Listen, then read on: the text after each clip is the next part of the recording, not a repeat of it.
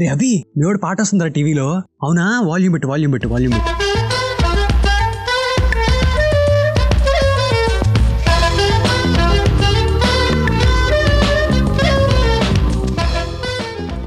హే చిక్కు బుక్ చిక్కు బుక్ రైలే.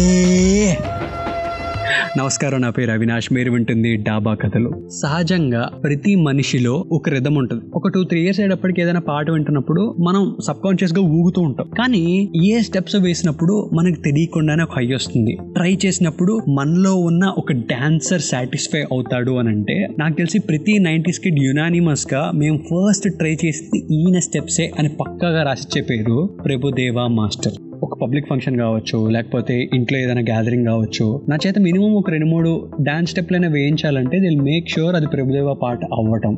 ఆ రేంజ్లో మా మాస్టర్ నన్ను ఇన్ఫ్లుయెన్స్ చేశారన్నమాట. ఆహా ఆ పేరు తెలుసుకుంటే ఒక హై వస్తుంది తెలుసా మాటల్లో మాత్రం.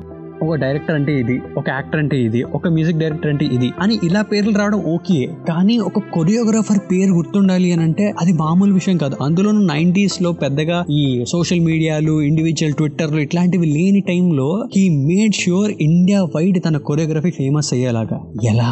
ఎందుకు ఇంత ఫేమస్ అనే దానికి నా దగ్గర ఉన్న ఆన్సర్ ఏంటో తెలుసా? ఆయన డాన్స్లో ఒక ఫన్ ఉంటుంది ఒక హ్యూమర్ ఉంటుంది. అంటే అందమైన ప్రేమ చెయ్యి తగిలితే అనే పాట దగ్గర నుంచి పేట ర్యాప్ అనే పాట దాకా ఏ పాటలో చూసినా ఒక చిన్న చిన్న న్యూవాన్స్లో ఒక చిన్న చిన్న ఎక్స్ప్రెషన్తో ఒక రకమైన కామెడీ పండిస్తాడు ఆయన. అది ప్రతి యాక్టర్ చేత ట్రై చేస్తాడు అండ్ అది మామూలు విషయం కాదనమాట అంటే అంత బ్యూటిఫుల్గా జరుగుతున్న ఒక సాంగ్లో ఒక చిన్న న్యూవాన్స్తో కామెడీ పండించడం అంటే హైలైట్ పాయింట్ అది. టు బి వెరీ క్లియర్ నేను కొన్ని బాగా హైలైట్ అయిన ఆయన ట్రాక్స్ గురించి చెప్తా. Let's go back to that nostalgia first music ఏమో?